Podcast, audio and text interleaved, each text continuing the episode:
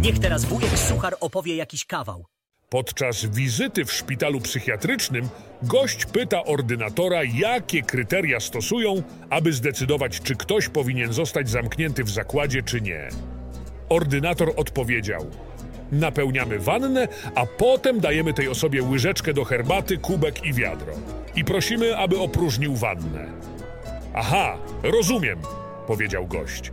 Normalna osoba użyje wiadra, bo jest większe niż łyżeczka czy kubek. Nie, powiedział ordynator.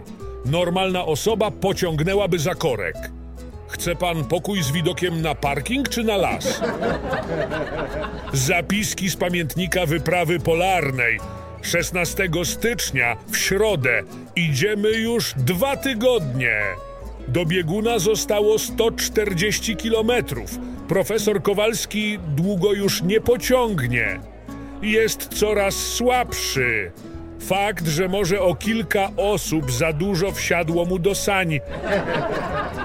Słuchajcie, mam dla was taki żart.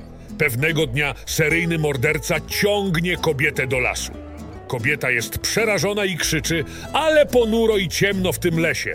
Bardzo się boję. Na to morderca odpowiada: No a ja co mam powiedzieć? Będę wracał sam.